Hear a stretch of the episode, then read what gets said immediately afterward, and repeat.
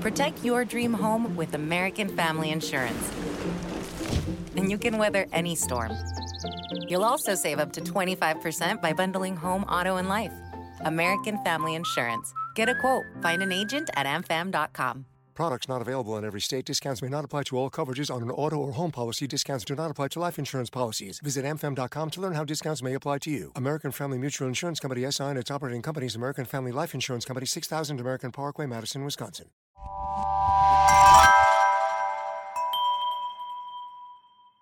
Slow Burn Media, an evergreen podcast, presents Who Killed, a podcast that provides a voice for the voiceless.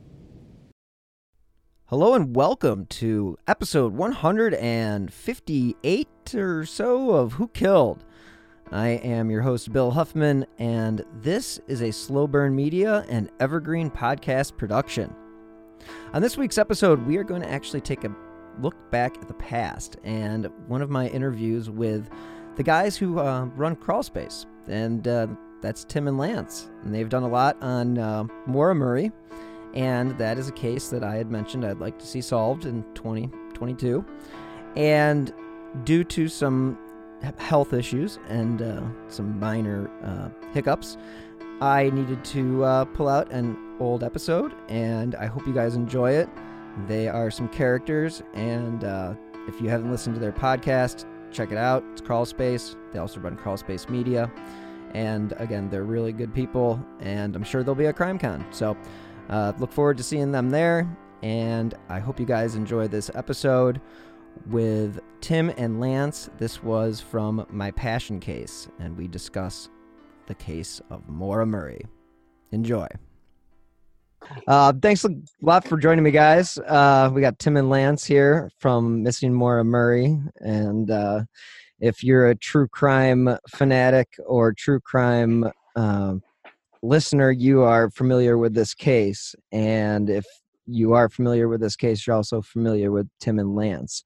So I have got them here to talk to you guys, and uh, if you would like to uh, explain or introduce yourselves and a little bit about your background and you know what kind of led what kind of things led you to one hosting a podcast and two uh, the case um, well mostly the money Yes. um, the fame and the women and it's it, The you power. the power. the power the power um, oh yeah the i don't know free donuts i get sometimes Yeah. because Um, everyone in town knows who i am and what i do The cult status. We're Yep. basically a cult now. could, could technically be considered a cult leader if if we wanted to go that path um, Yeah. obviously we don't Well, yet we don't want to commit ourselves one way or the other. well it's going to lead to commitment I mean, uh, sorry potato, Um, potato. yeah well it's like that yeah it's like that meme you know it's like uh, you've got to i'm not a i'm not a uh, cult leader but I- what do you call your follow what do you call these people oh uh, my followers No, no, we're definitely not cult leaders. Um, but it would be interesting if, if some podcaster ever tried to uh, start a cult that way. I'm sure that wouldn't. I'm sure that's probably happened. I'm I'm pretty sure people have tried. Yeah. Yeah. I think uh I think you tried, Bill, right? Thanks for having us on, by the way. It's really cozy in here with you. well i appreciate again the uh the time i mean to uh to get you guys one cornered for even whatever amount of time i get you for the day is is pretty shocking uh, i know you guys do and you're everywhere uh you know with your business and crime fest and all that shit that's going on so uh It's a lot. Yeah. yeah i can only imagine what your uh, daily uh, schedule's like so Micro naps. Yeah. You ever heard of the God helmet? I, I think of that Seinfeld episode where Kramer slept every 15 minutes, but I don't think of. but yeah, you know. So anyway, Maura Murray. Yeah, so so the real answer is we um, we sort of stumbled into this um, case and business of podcasting, um, sort of different ways. Uh, I, I, had done like uh, some fantasy football podcast and a uh, which I'm still actually kind of doing, um, and uh, comedy podcast. So I had a little experience doing that. And Lance, unbeknownst to me, on the other side of the country here in uh, in Boston, Lance was uh, looking into the Maura Murray case online and had come across James Renner's blog and was actually even the first, the very first view on YouTube of Alden House Olsen's happy anniversary video and uh, I think I think that is where Lance's 15 minutes of fame uh, began and ended because he'll never he'll never uh, get past that. I think is that right, Lance? That's ac- that's actually completely accurate. It's yeah. 100% accurate. Uh, yeah, the uh, the Alden House Howes Olsen video has become sort of uh, iconic in the Maura Murray case. It's the video where he is rocking back and forth and he's looking at his computer screen and he's just cackling and cackling and cackling and then at the end he stops laughing abruptly and winks at the camera and the words come up and it says happy anniversary and it was right around the anniversary of Maura's disappearance that was the second video that he had uploaded the first one was uh, a ski ticket it was a, a cross country ski pass to Bretton Woods and that's right around the area where Maura went missing and it was dated a few days after her disappearance the video was titled Maura Murray so he had started this buzz uh, before that happy anniversary video, and James Renner had put on his blog, "What the hell is this?" and he uh, had a link to the ski ticket video. And I was uh, doing some editing work, and I was refreshing uh, the the YouTube channel, and I saw his video numbers go from one to two. So yeah, I was the first one to view that. Um, I have been collecting all of the royalties and and the accolades and uh, I've been given several keys to cities since then, yeah. and um, not to mention a Netflix special exclusively dedicated to that day that I discovered the video. um, it's a it's a twenty part series that's told over the course of seven years, and it's uh it's won several Emmys and Oscars and a Grammy so, so, you got uh, you got so you, yeah. you're you're covered. Yeah. So so at that point, Lance um, was wanting to do a documentary on the case, and this was back in 2013, probably or 2012, I guess. Um, that that happened, and then Lance um, sort of slowly uh, became friendly with James Renner, and I'd say rapidly. Rap. Well, yeah, yeah. I guess. I'm so. kidding. I'm just. I'm, uh, I'm just kidding. and uh, and so you decided to do a documentary, and you asked me to do it uh, with you. And so the first thing we did to do that documentary was jump in a van with James Renner and uh, drive from Boston to the crash site, and then on to Sherbrooke, Quebec, and uh, other places in Quebec, Canada, because that's where Renner thought Maura Murray might be. And so it was like a literal hunt at first like looking for a person. Um, now so many years uh, past that it seems a little silly that we were like uh, you know looking like in, in certain areas and things like that but at the time it was certainly fascinating and interesting and we knew we were at least filming something out of it so after that after we filmed that that was december of 2013 um, Lance filmed a little bit more with uh, some other people um, up at the crash site that I think we're planning to release uh, sometime soon. And uh, and then about a year went by, and there wasn't much going on. I think I think ultimately it was hard to meet a lot of armchair detectives or citizen detectives um, through mm, like email, I guess, by saying, "Hey, I'm doing a documentary on people like you. You know, like what's your theory?" And uh, because I think a lot of people, armchair sleuths, are private and they'll hop on the phone with you, but to be on a documentary, it's a little bit, a little bit much for some of those people. So yeah, I think it's really permanent for them. You know, yeah. it, when they're online and they're operating under a certain moniker and they can. Uh, they can behave as liberally as, as they want that's one thing they can delete that moniker they can delete comments it can feel like they've separated themselves from it but when it's not in their control anymore, I think that changes the the game for them. So started off pretty good. We had James and we had a, a couple um, that had no problem going up to the crash site and being interviewed, and another gentleman that had no problem with it. But after that, it it came to a pretty pretty grinding halt. Yeah. And, so. Uh, Yes, I guess so. That was sort of why we decided to do the podcast was to get more interviews and to get ourselves kind of out there as this, um, you know, documentary crew that was trying to produce this documentary. And uh, the podcast was sort of not our attempt to be accurate about the case because I guess uh, there was really no way to be completely accurate um, not knowing really much of the facts and uh, really not much, not much of them really being out there other than kind of like rumor and what James has done and um, what some other people have put out there. But it's not like there's much that's public um, or was at that point. So we sort of did the did the podcast to kind of get people talking, and uh, it worked and took took on a life of its own. And so that kind of actually became more of the priority um, than the documentary because it was just we, we we could see the numbers. We saw people were listening, and we're like, well, we can do this documentary, and we, and we didn't stop filming too, I should say. So we were kind of documenting ourselves behind the scenes throughout all that. And then we were approached by the Texas Crew Production Company, um, who eventually made the TV show that turned into the Disappearance of Maura Murray TV show that went to Oxygen. And so we were sort of like talking to them behind the scenes and keeping the podcast going and really just trying to wait until there was like a budget to investigate because we didn't really have a budget you know and it was it was really a lot like a uh, like a train that you just got on and it was going and there was a responsibility a responsibility that came along with it.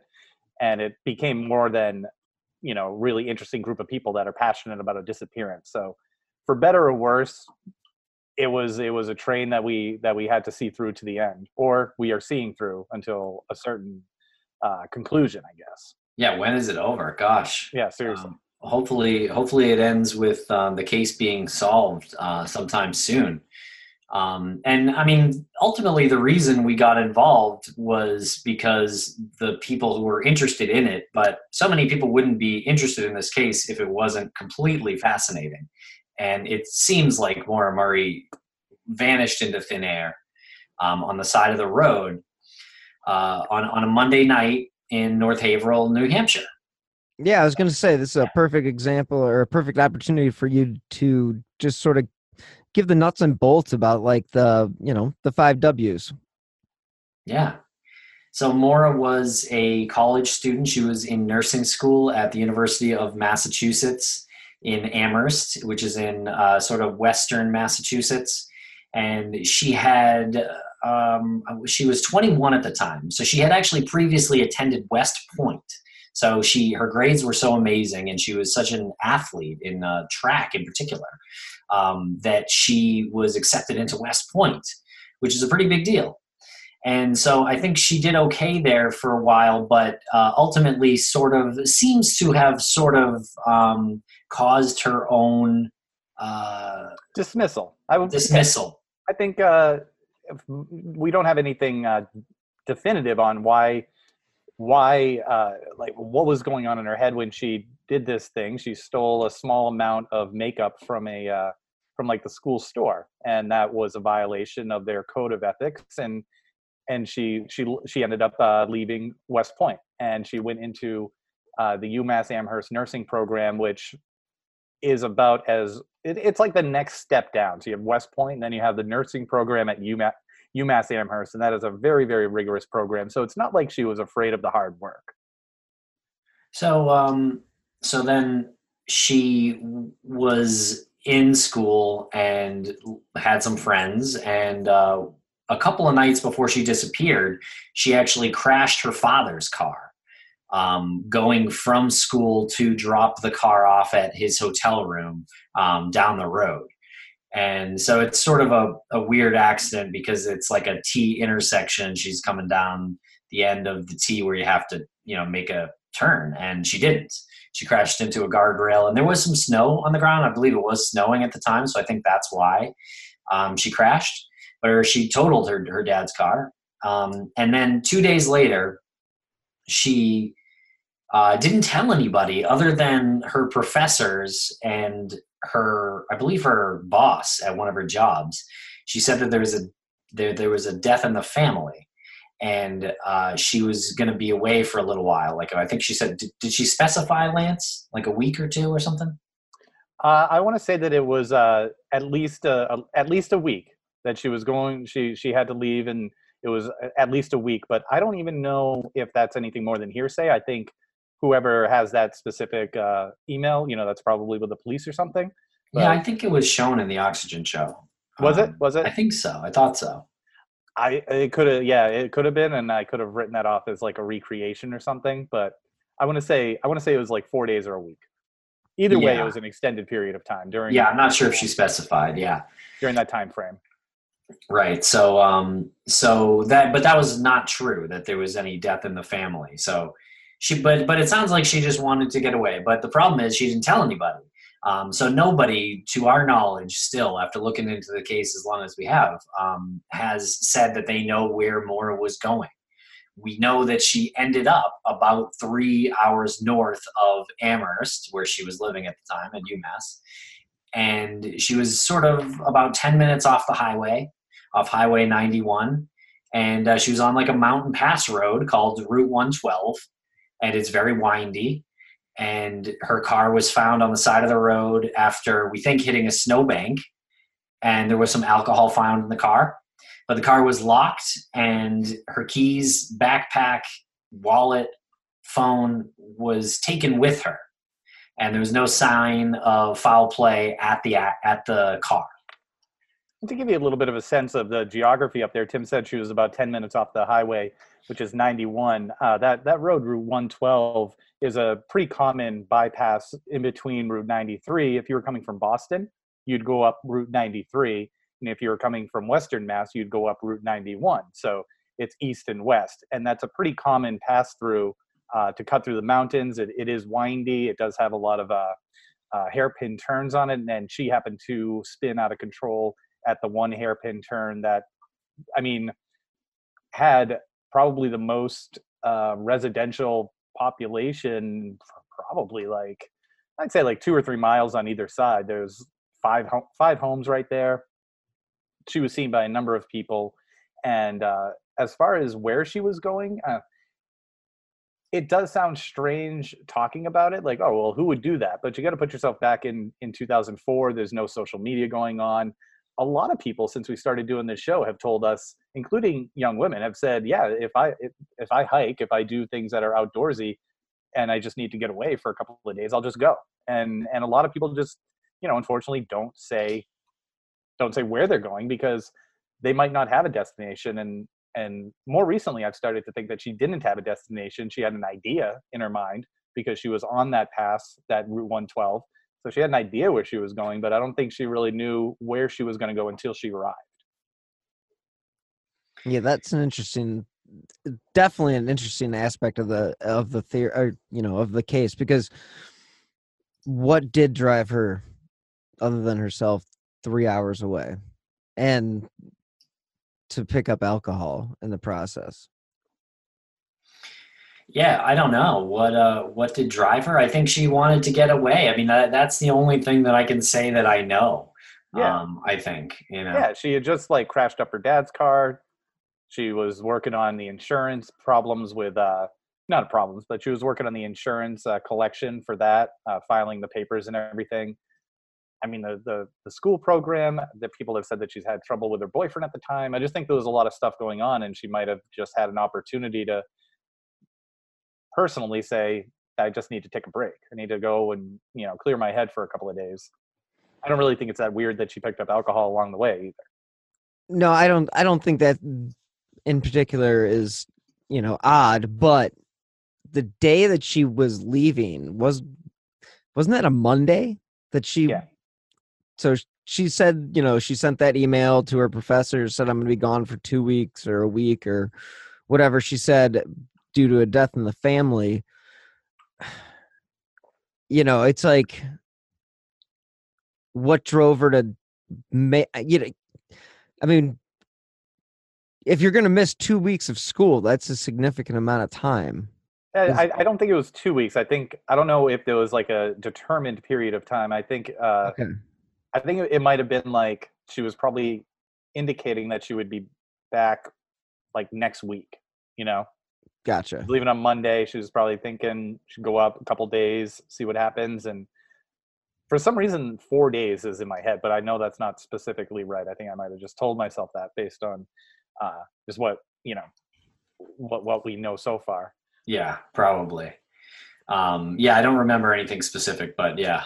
Uh, it is it is interesting to show to the it it goes to show how just semantics might uh, influence other people's um, perception of this because just simply you know saying like a week and then that turns into two weeks and now that goes out there and people think like well what's she doing for two weeks it's such a specific period of time you Mhm. know just not having that that information is really what's happened with this case and what we try to clear up um, pretty much on a daily basis because it's at no fault to anybody when because it's just there you know there's a bunch of information out there and no one really knows what the what the most accurate piece of information is but um, but she did disappear there. Um, so the car spun out. She hit the snowbank, and this is a really wild kind of turn too. Um, sort of a 90 degree uh, angle, and um, she spun out, hit a hit a snowbank. Um, the neighbor, the closest neighbor, called 911 and uh, said there was a flurry of activity at, at the trunk. Um, you may have heard that there was a rag found in the tailpipe. We think when uh, Miss Westman said that there was flurry of activity by the trunk, that that was Maura um, going into the trunk and putting and taking that rag out and then putting it in the tailpipe herself. We think that was an attempt at trying to get her car out of the little ditch that it was in. Um, and if you're familiar with the case, you'll know what the rag in the tailpipe is, and th- that's sort of the only answer that um, that I can accept at this point. I uh, we've completely moved past it. I think, and, uh, I don't I don't accept any other theories on it at this point. I have to uh, have to be honest on that one. well i mean tim you've often said that you think that it was uh, some nefarious uh, individual that was at a gas station and saw her and stuck the rag in the tailpipe so that he could follow her until she spun out on the road. no, no, that's not that's incorrect. Although I will say, I will this this admit. I believe I believe there was a movie in the 90s or in the 90s called Breakdown with Kurt Russell and uh, something similar to that. Where Great movie. that- Yeah, that is a good movie. I actually watched that recently. Um, yeah, nerve wracking It's all hell. Because yeah, it is. I used to go to school at the University of Utah, and uh, driving from Cleveland to Utah was like you talk about driving through nothing. Yeah. So, Yikes. yeah. I mean, like it was like Joyride, that movie Joyride oh yeah, that was a good one.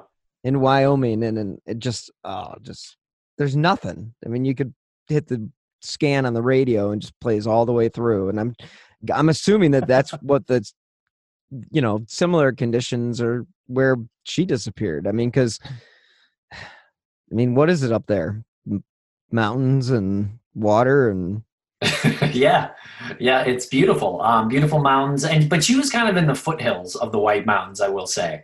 Um, she was sort of at like a mountain pass road, and um, it, it- it's sort of it's the road that is is a very windy road. It goes along a river, um, and it goes up very very high, and then it goes down back again, um, and it kind of connects two highways. The other highway being ninety three, and uh, so you can get up to that part of the country those two ways basically those two main ways. So um, yeah i think it, it, it's pretty rural but if you were going to dump a car like uh, lance has said a lot of times that you just wouldn't have done it there. Like there's three houses that or at least that, that could have seen the car that did see the car from their window you know? So if you were if she was getting away you know she just would have driven up the road like a half a mile and had a much easier time.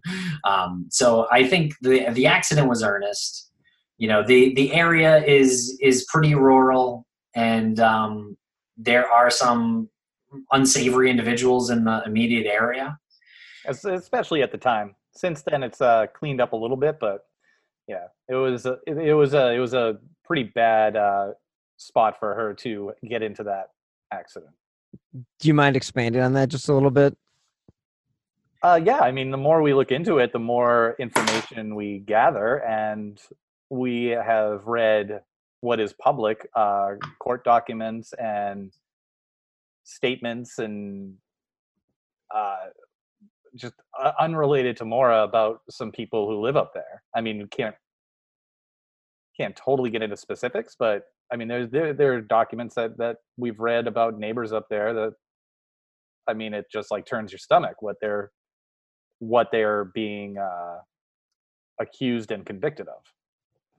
Yeah, and I think you know before I'm sorry to jump in there. Um, you know, it's like I know Renner as well. Uh, he's actually local to me, so um, I've I've known him for about a decade, and like I know that when he was investigating the Mihaljevic case, uh, he was just shocked on just how many people fall into that category of unsavory or just straight up creepy. Yeah, I think that's true probably with every case. Um, and and you know it just so happened we came across some of these people because not all of them are guilty obviously maybe one or two of them are but it's probably not even likely um, you know the, the, we only came across them because Maura crashed there you know like what if she crashed somewhere else would we have right. been uh, we probably would have had a different uh, uh the same list with different names i don't know yeah exactly it, it, it, you know? it's everywhere it's yeah it's everywhere we we've looked into Brianna Maitland's disappearance as well, and we've found the same type of people up in that area. But we've also found really good people in both areas. There's there's very good people. You have the you have the transplants that go there and they're retired and they're uh, you know amazing people. You have people who have been there for 40 years and they're rooted in and they don't want to be bothered by uh, outsiders coming in and asking questions about something that they have no control over. So there's there's a few different types of people there and you know everywhere so what happened after uh, Maura had crashed her car, and at that point, like, I mean, she's basically out in the middle of the boonies, and I mean, now, I mean, there, of course, like you mentioned, a couple houses, but what happens next? What's the next big thing that? On the morning of August first, 1966, shots ring out from the observation deck of the clock tower on the University of Texas campus. It marks the infamous beginning of the modern era of mass shootings in America. You're listening to Stop the Killing podcast. Join us as we take you behind the crime scene tape to explain global mass shootings and mass attacks. I'm Sarah Ferris, but more importantly, this is Katherine Schweit, the former head of the FBI's active shooter program. I spent five years as the FBI's top executive looking for answers to the mass shooting crisis. I've been at the shooting scenes, I've traced heroic acts of bravery, and I've sat silently and listened to the heart wrenching stories from survivors. Amongst this horror, there is hope. We all hold the key to stop the killing. You just need to know how to unlock the door. Download Stop the Killing and be part of the solution. Search Stop the Killing on Apple, Spotify, and all the usual suspects. Happens. Let's hear from this week's sponsor. This podcast is sponsored by BetterHelp Online Therapy. We all know relationships take work, especially the most important one you have in your life your relationship with yourself. A lot of us will drop anything to go help someone we care about. We'll go out of our way to treat other people well. But think about it how often do we give ourselves the same treatment? I go out of my way to take time each day to focus on myself. It's an essential part of my routine. This month, BetterHelp Online Therapy wants to remind you that you matter just as much as everyone else does and therapy is a great way to make sure you show up for yourself. Listeners of this show know I'm a huge proponent of mental health, and I have personally been in therapy since I was a kid. So, BetterHelp is online therapy that offers video, phone, and even live chat sessions with your therapist, so you don't have to see anyone on camera if you don't want to. It's much more affordable than in person therapy, and you can be matched with a therapist in under 48 hours. Give it a try and see why over 2 million people have used BetterHelp online therapy. This podcast is sponsored by BetterHelp, and Who Killed listeners get 10% off their first month at betterhelp.com slash who. That's B-E-T-T-E-R-H-E-L-P dot com slash who. All right, we are back. Well, honestly, that's that's basically it. Um, except that there was a bus driver that drove past or drove by and stopped and talked to Maura, and uh, was the last person uh, that we know talked to Maura. And he asked her if she needed help. She said, "No, I'm going to call AAA," and she showed him her phone. And uh, there is sort of different accounts on whether she got out of the car or not um, at the, in that exchange. So I'm not really sure. Butch Atwood, the bus driver, is no longer alive, so uh, we can't get him to answer at this point. But um, but so so that's what we know. But we also know that Butch went to his house, which was like a couple hundred yards down the road, and he called 911 himself as well as the neighbor who was closest. Um, and Maura, when she said that she was calling AAA, she might have been trying to call AAA, but she wasn't calling AAA because there is no service there, um, and that's true even today in 2019. Um, so, so yes, she was stuck there without the ability to get her car out of there. She needed to rely on someone, and she turned Butch down. Yeah. And then in the meantime, you know, Butch goes into his house. Him and his common law wife have a conversation about it the neighbor across the street, Faith Westman, is looking at the car and she's describing the the car, uh, its position and everything to the uh, dispatcher uh, from the police station. And at some point, uh, the the best we can tell is that she walked away from the car and walked up the street to, towards Bradley Hill Road, towards where Butch Atwood um, lives and where he parked his bus. And that's that's where the the scent dogs lost her scent and that's the only indication of a direction in which she walked or was was picked up i guess because they abruptly lost her scent right around the corner bradley hill road and butch atwood had gone back out to his van i'm sorry had gone back out to his bus was sitting in his bus doing his paperwork which i guess he normally does in his bus it's probably like a uh, like a bus driver log or something. And he said he saw some cars going by, but he didn't see any people. And then he was enlisted by the arriving officer, Cecil Smith, to uh, help in the search. So he went off towards in the opposite direction. I believe initially in the opposite direction. He took a loop around, they said, which is around French Pond Road. You can do this loop around, and he didn't see anybody. So somewhere along the lines, and I think it's not a secret that Tim and I believe that she was picked up by somebody because of the abruptness that her scent uh, was was lost by the dogs and the fact that no one saw it. No, she didn't knock on any doors. There's no account of that, and it was there one minute, gone, gone the next. And the only way you can do that, unless you can fly, is get picked up by a car. Yeah, I, I would say that I think she willingly got into a car. That's the only thing I'll sort of adjust there. Um, I don't think she was uh, ripped into some car violently or anything like that. Um, I think, to me, what's the most likely thing is that she got into a car um, willingly and was taken somewhere and was that. I think that person probably did something um, to her. Um, now, I think a lot of people will say, "But Tim, Occam's razor." The uh, the most likely thing is that she wandered out into the wilderness um, right there. She was in the mountains and they she just hasn't been found yet. And I think that's fair. That's fair to say that. So I, th- I think those are the two most likely things. Um, and Lance and I will disagree on if Maura hit her head on the windshield or not. I think it was uh, the windshield crack was made by her head. Um, and so I think she might have uh, been suffering from a little bit of a head injury and uh, wasn't thinking clearly. Um, again, as Lance said, the, the, the search dogs stopped at a certain point on the street. So I think that's indicative of her maybe getting into the passenger side of a car going the same way that she was traveling.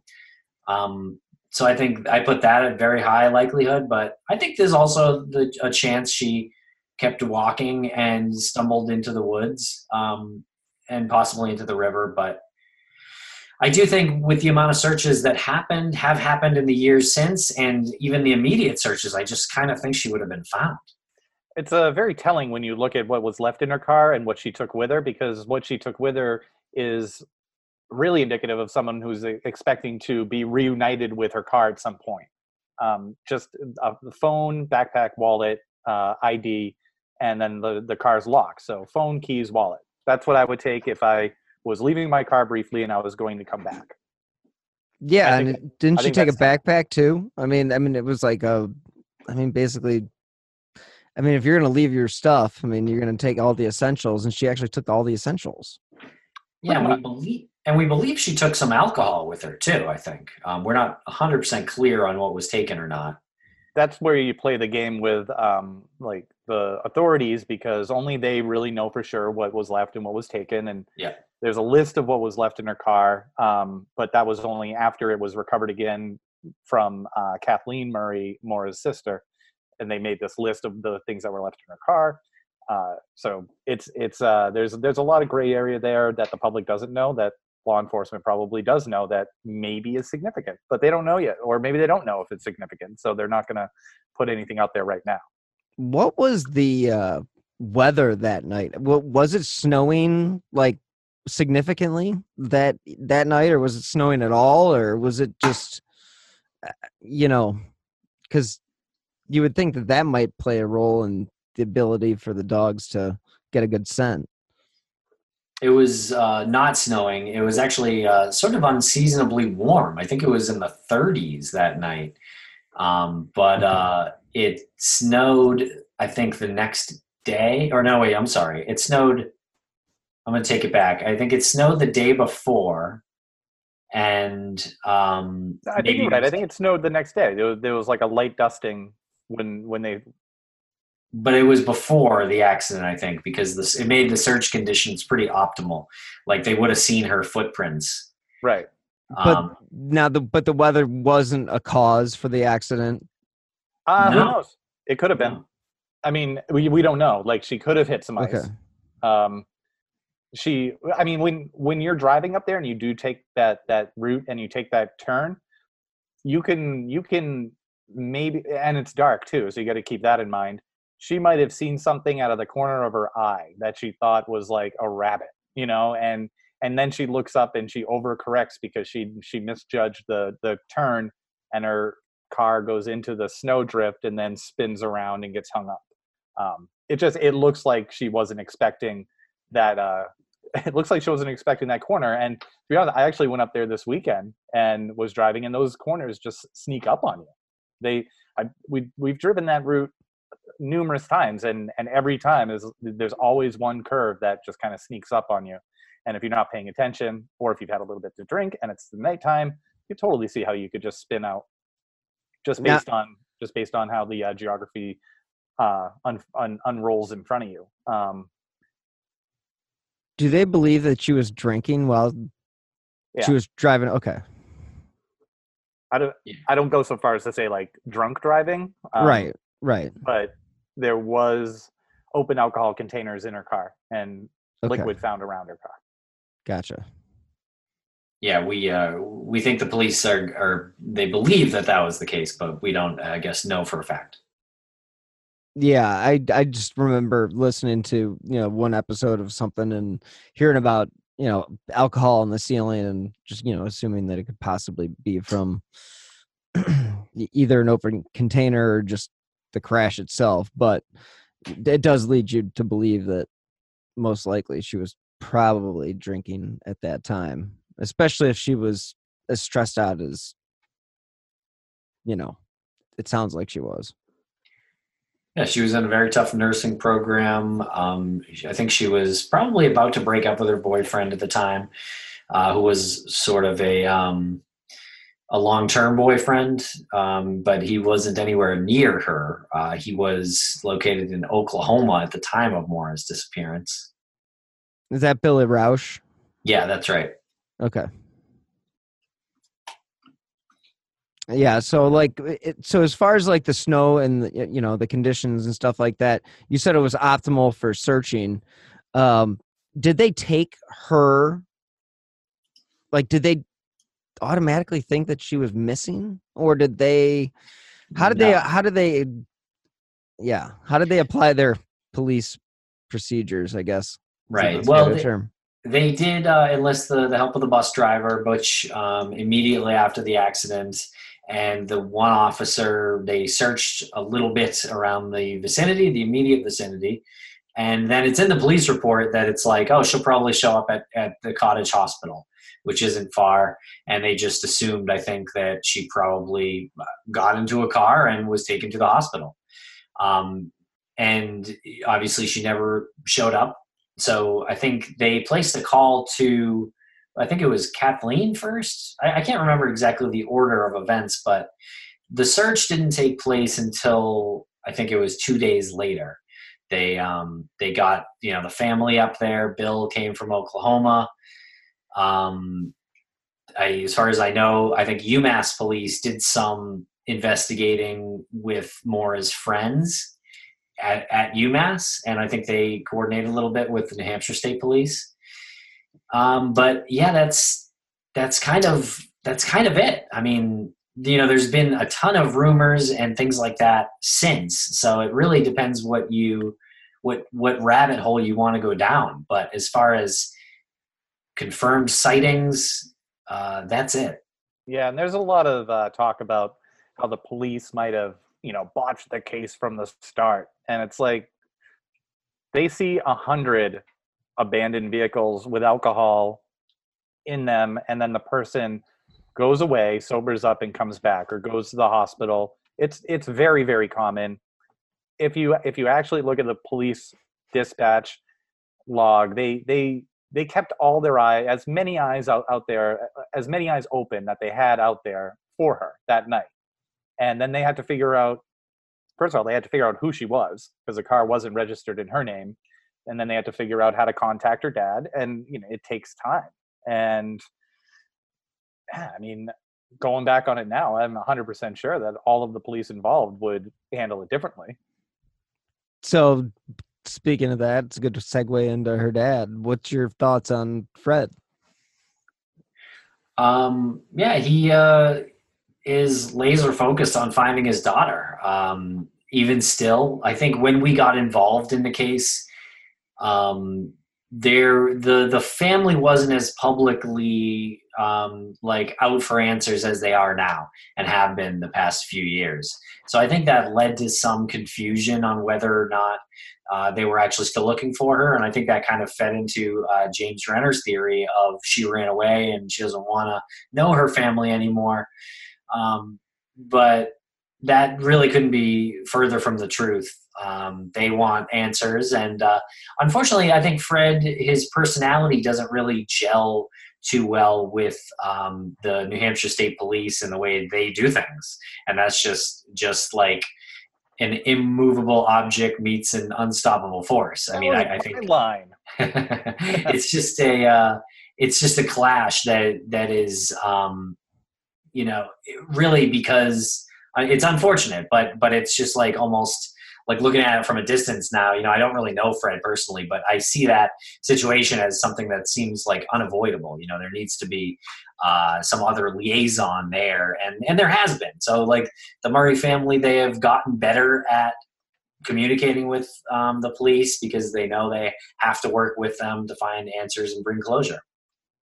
And there is a lot of talk about Fred being uh, you know adversarial towards the police and and the family not involved in it but again you got to kind of put yourself back into that time period 2004 2005 right up until 2008 or 9 fred was very active in in searching up there.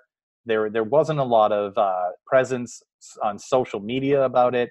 And once the social media started to become more of a, a tool to uh, to to incorporate in the search then the family became more present. It doesn't mean that they weren't present in the searches and the investigation prior, but no one knew because they just didn't have Facebook groups about it. So on the surface, it looks like, oh, well, all of a sudden the family's coming out of the woodwork, but it's really not the case at all. It's just there's been a lot more, you know, Facebook groups, uh, the TV show, our podcast. We're talking about it right now. So it just, it just, it, it their their involvement grew naturally with with society, I guess you'd say. Yeah, I would think that the medium, you know, the podcast medium definitely allows, you know, you guys keep the the story open ended and similar to what I, you know, kind of follow your formula in that regard with my podcast because I do believe that both cases are solvable. Um, whether or not you ever get, it's just one of those uh, enigmas or a mystery wrapped in a enigma, whatever the hell the expression is. But you know what I mean. It's just, uh, I mean, there's so many fucking un- unanswered questions Yeah. within the what happened like why didn't she get in the car with butch but she would have gotten in the car with the next guy I mean, Yeah. that's that's a We don't know frustrating thing. Is that Yeah. all the unanswered questions you just can't you can't use like let that frustration uh, force you into an answer that you're going to then be very uh, protective of.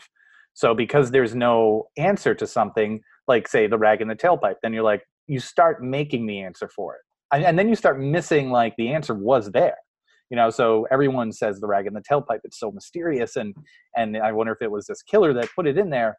But the answer's right there. Uh, Faith Westman says there's a flurry of activity by the trunk. Her dad told her at one point, put a rag in the tailpipe if you needed to get past like campus police and your car was sputtering and smoking, so you didn't get pulled over. It was a temporary fix, and he even says like later on, you know, it was kind of a, it was wasn't like this isn't this isn't his words. I'm just paraphrasing. He basically said it was a dumb thing to tell her, but it was a temporary fix. So he had told her to do that. Faith Westman saw this. I mean, it all kind of comes together. So the answers are there. But because everything is so mysterious, people have to make up their, you know, it's so frustrating. So they're they just get locked in on on it being what they want it to be in their head, their own narrative. And that's you know, it's not like it it's not like it doesn't like it doesn't do much progress, you know, for the progress of everything.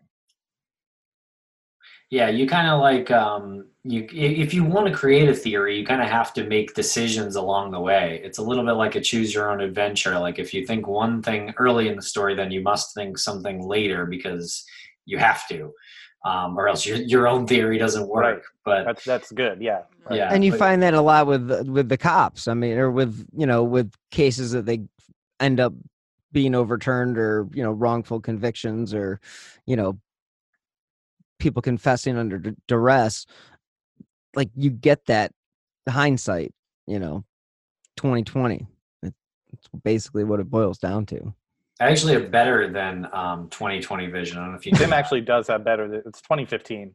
Yeah. My I have terrible vision. wait 2015 is better than 2020 Yeah, Exactly. because what, what what what how does it go? What Tim can see, I, Tim can see at 20 feet, what other people have to go 15 feet to see. you son of a bitch Yeah, I know, I know. Another reason to hate him. you're like I'm not Dare- sure if you're like daredevil oh, you're right. It is 2015. Yeah. Vision Yeah. is better than 2020. Okay. Yeah. So that's what I have. Oh yeah, yeah. Mine mine's 2040 to put it into perspective. Oh, really? Wow. 2040. So what I see, what most people see at 20 feet. Wait, how does it go? What what I see at 20 feet, most people can see at 40 feet. Wow. So I'm three times cooler than you. Just about, but I, that means that what I see at 20 feet, you could see at 30 at 25 feet. Wow. But does that work the opposite way? Like, Oh, like, uh, the opposite, 55 feet. Or, but, but doesn't that work like, uh, but if I gain something like vision, you gain something like style. Whereas, like, to every three great jackets you have, I have Yeah. one. Oh, because right, because your vision's three ti- times greater than mine. So, so yeah, it's like the blind. Like if I were to go totally blind, you're saying like, my hearing yeah. would be like a dog. exactly yeah. Exactly. You'd Yeah. start hearing all those whistles, and you'd be like, "What the hell's going on?" Yeah, this is gold, Bill. We're giving you gold. So this is oh, this is radio gold. Trust me. I mean, let's, let's reference Teen Wolf while we're at it. I mean, shit. When? Right now, because we're talking about dog whistles. What a better, what a better segue. I'm more of a Teen Wolf two fan. Oh, you like the Jason preference. Bateman? Come on. I like the yeah. I like the MTV show. Oh, okay, good. Is Oh, that I, still I- on? Guys, I'm a millennial too. oh no, you're not. An elder millennial. I have no idea if that's still on. I didn't watch it. I don't. I did. Yeah. it's on in the background. Speaking of backgrounds, you have LeBron James's uh, jersey in your background. Yeah, that uh my dad passed away about 10 years well 10 years now uh, ago and uh that used to actually he was a a bank a banker president you know he was like the president of the bank and he had season tickets and i think that was one of the gifts they gave him so that's his rookie signed jersey Oh, nice. Sweet. Wow, his first stint on the Cavs. yeah yeah it was uh that was a fun year i got to uh sit courtside like three times and uh Nice. yeah working in the media wasn't wasn't too shabby i met like i made good friends with uh, mike snyder who does like the all the play-by-play stuff or Hmm. At least the halftime and pregame stuff for the Cavs and uh Cool. I was like, "Yeah, man, can I uh come down and check it out?" And he's like, "Yeah, just pick up a pass and meet me at at uh at shoot around." And I literally just was like, it was like Wayne's World, you know, just walking around with my pass like I got it. I got it. I'm cool. And they they wa- let me literally walk across the court like during shoot around. It was like, holy shit, this is really actually happening. Wow. oh wow. So so you did you did you cover sports or uh, or that was just like a one time thing? That was a one time thing. I'm I've always been more of a general assignment. Uh I did investigative producing for a while for uh if you Google Carl Monday, you'll uh Daily Show did a good spoof on him. But yeah, he was uh Cleveland's classic uh stick your microphone in your face and be like, Why you sleeping in your truck? Or, you know, what are you taking the city dollars for? And uh uh, shit, let me tell you, I the conversations I had with uh the people that would call his office, whoa, buddy. Yeah, and, and he would look at me and be like, Hey, if they're calling the news station, and it still it still goes today. I'm a producer at five, uh, which is the ABC affiliate here in Cleveland. oh, very Um, cool. Um, but I only do that on the weekends, which allows me to do the podcasting um, as well, which is nice. And they don't restrict me on what I do, so that's all good too. Gotcha. Um, but yeah, it's uh, I don't know what I was going with that, but yeah, it's fucking Cleveland media and media in general. But I heard Cleveland's got great restaurants. We do actually have great restaurants. Uh, we're a very foodie city. Um, we are. Um, I mean, we have Michael Symon, uh, uh, uh, Rocco Whalen. Th- These are guys are places. They have places all over the country. So um, they all got their start here, and there's like these little pockets of Cleveland that are really great for just like I mean, just like the best food you'll ever have in your life. I mean, it's really, really good stuff. And I, I can't, I mean, Cle- Cleveland gets a bad rap, but uh, at least five months of the year, it is a lot of fun. Uh, who- who Five says- months is long enough. Yeah. Who says anything bad about Cleveland? No, I don't know. You know just about everybody, but Well, didn't the didn't the river catch on fire? oh yeah, see exactly. There we go. You know. Is that is that like an old thing that people from Cleveland are like, oh yeah, Oh, yeah, it's- catching on fire. Oh, it's just yeah, it's one of those uh ex- it's exactly what it's like. It's like uh you think in New York City and you go, "Ah, the mafia runs the garbage." And you know, I mean, I'm, I'm yeah. gonna cut that out cuz they probably do, but um anyway, like just saying it was uh you know, the mistake on the lake and all that stuff. We've come a long way. I'll just say that. And Cleveland is actually if you get a chance to ever come you know you're here for whatever reason um yeah definitely uh i could give you tons of recommendations as far Well, it as looks like you have a nice little uh, studio there in the background. Maybe we could come down and uh, do a in-person show. Yeah i'm Truly be cozy. yeah and uh renner comes up from akron. He's only like 30 40 minutes from me. And then uh nick from true crime garage um as i said like we talk like every couple weeks. So um heck yeah i mean if you guys want to do it in person um sometime that'd be sweet. But yeah i've I just kind of expanded the studio and put in the window and all that shit and had to fight my wife and all that you know Very cool. Yeah. Hopefully that didn't get it, get you into too much trouble. Yeah. Well, I mean, it was just like, you'll get it when it's done. Like, just trust me. But when there's a big hole in the wall, it's a little hard to trust me. So Yeah. I don't know. I think. Well, it I- looks beautiful. Looks top notch. oh well, I appreciate that. Thank you. Yeah. Thank you. Yeah, I mean, I've, you know, it's, I don't know. You kind of fall into the gear rabbit hole, and uh, I did that for a while, and then one day it was like the wife looked at me and was like, you know, you you gotta stop buying shit, and you gotta kind of start producing. I was like, yeah. "Right. good, good point. Good point. Yeah. but yeah, I mean, I love like all this shit. I mean, I could do a whole episode on just gear that I've either gone through or, I mean, just in a year. I mean, I just I I just enjoy that aspect of things. I don't know. I'm not an audio engineer by any stretch, and couldn't tell you fucking anything about it. But I like to buy good shit. Yeah. It seems like you've uh, you've bought some good mics and stuff. yeah. Well, you know, Google's an amazing thing. Amazon. Amazon's a dangerous thing. Oh, oh, don't even get me started on Amazon. Oh shit. Yeah, that, oh yeah, especially with like the next day delivery. Oh, it's great. oh yeah, it's great. Yeah, not for your budget, but Uh, of course. yeah, but it's uh, but yeah, and just uh, let's just before we like you know go too far off base, but um, uh, is there anything you wanted to say like as far as your feelings about where the case stands, and what you hope you'll see in the future? Do you guys have any? Like you did the documentary. Do you have anything else planned in that regard?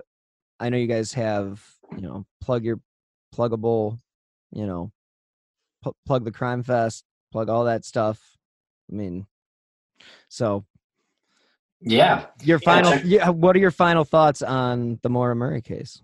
Well, I think what's happened, and aside from trying to find a solution, which is obviously, you know, the most uh, asked question, which is, you know, what do you think um, happened, and where do you, you know, where would you like it to be in, in, you know, a certain period of time? That's that's a natural question to ask, but something that Tim and I have discovered over the past couple of years is that by talking about Maura's case, we've created a platform where we can talk about other cases and we can talk about other missing people and we can simultaneously check in on Maura's case and we can we'll, we'll always be getting tips we'll always be in communication with the family and with law enforcement and with the community that looks into it and goes up there and they do their boots on the ground searches and we're always in communication with these people. Anything new comes up we'll talk about it but we've we've done so many episodes on Maura and created this this platform for other people who have missing loved ones that, that we can talk about and and raise awareness for like we're trying to do and like we did with Maura and that's that's what part of the um the the crime fest that we're organizing co-organizing with uh, PI magazine and Unsolved magazine the the publishers of of those uh, magazines. We're co-organizing this and it's uh, all about awareness. It's all about uh, being an advocate. It's all about um, doing the right thing with the platform that you've created and and i think that's that's something that's just it continually becomes more and more apparent to us that's as mature as i get Yeah, that's that's well said. No no joke needed on my end. give us a joke Horse walks into a bar. Bartender says, "Why the long face?" the horse says why am i in cleveland Uh, it's what's brown and green and has four legs and will kill you if it falls out of a tree. A pool table. nice.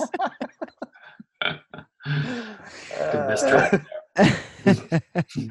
uh yeah you know and i and in all reality and i do believe that that is exactly what you guys did create uh you i mean you've created a template for me to follow i know that my platform you know who killed amy Mihaljevic because we've ventured into you know i'm a one man band but you know i've ventured into other cases and i just did a five part series on the colonial parkway murders with bill thomas uh nick from true crime garage was uh a member of the last two episodes or a guest on the last two episodes, I should say. And um, yeah, I do. I I think that this is a great, great medium for advocacy and for telling stories that otherwise just kind of get brushed aside. Otherwise, it's just being a news producer and having a a hand on what is written. You just it's difficult to write and get across a story and even just the, even in a two minute package but let alone in a voiceover a 20 second spot yeah completely yeah it's uh it's impressive to uh to take something on like that like the uh amy mihaljevic case and work with such personalities good personalities you know you're working with james renner and you're working with Nick and you're all working together. So that's great, you know, because not a lot of people can do that. A lot of people let egos get in their way.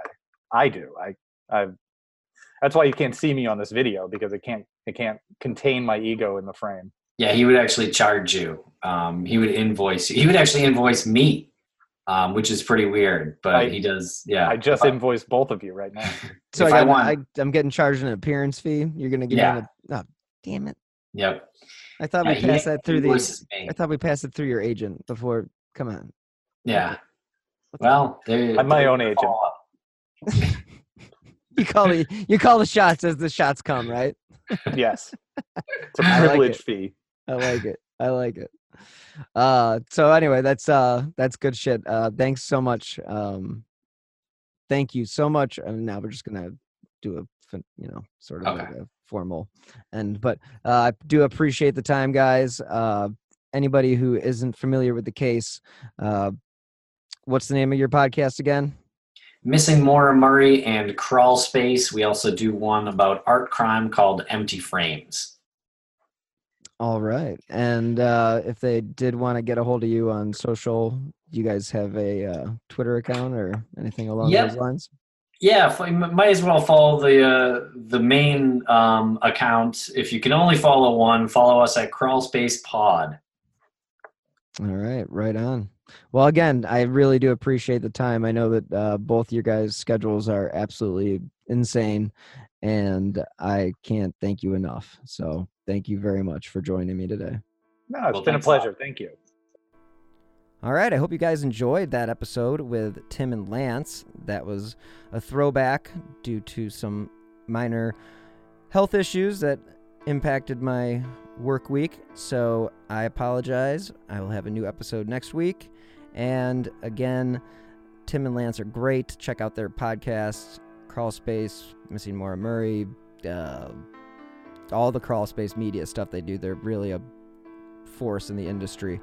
So as you guys know, I drop new episodes every Friday, and this year I will be back at CrimeCon in Las Vegas for 2022, and that's April 29th through May 1st. And that's a bucket list item for any true crime fan. So, if you want to save money on your ticket, you can use my promo code Who Killed. If you do enjoy this podcast or any of the other shows that I produce, you can help support them by clicking on the donate button on slowburnmedia.com. And that's slow minus the W. Or if you want to contribute directly, you can use the Venmo app with my username at bill huffman 3. I will also provide a link in the show notes. Now, every contribution does help keep these slow burn podcasts on the air. You can help leave a five star review. That keeps the cases that I cover in the spotlight. So, again, if you'd like to stay up to date on the shows that I've done, the cases that I've covered, or whatever's in the pipeline, follow me on Twitter at Bill Huffman3. Thank you guys so much again for listening this week. Until next time, stay healthy and be safe. Coming up on 5 Minute News, I'm Anthony Davis. You might think it's partisan because maybe it's critical of one side or the other, but it's not. It's just the truth. And I think that's also something that's kind of unusual for Americans listening to the radio or to podcasts because The news landscape in the States has been so partisan for so many decades. So, 5 Minute News is verified, truthful, independent, unbiased, and essential world news daily. 3 a.m., the comedy horror podcast that holds weekly gatherings around the campfire. Let me tell you what you're going to get.